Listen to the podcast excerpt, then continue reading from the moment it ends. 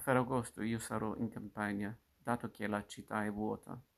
Potrei anche essere al cimitero che è aperta campagna.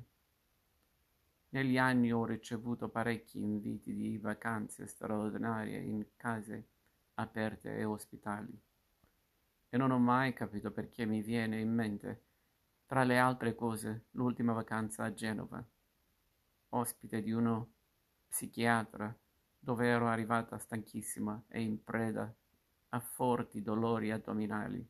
Se avessi spiegato allora che ero ammalata, ah, e molti lo hanno fatto, mi avrebbero la tacciata di superbia. Così molti si sono vendicati perché ho dovuto mandare all'aria appuntamenti.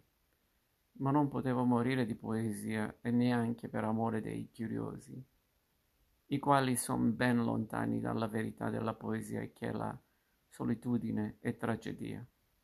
Questi amici festeoli di Genova mi avevano fatto conoscere tutto il parentado, mi avevano gonfiato di, di cibo, mi avevano dato la stanza delle loro figliole per poter dire che avevo dormito nel loro letto. Tutte cose che mi avevano mandato in bestia. Avrei pianto, però Dio è clemente.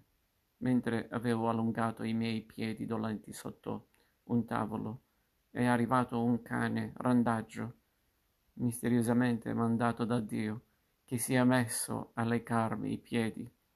Io mi sono sentita veramente un povero Cristo in casa di el, del ricco e pulone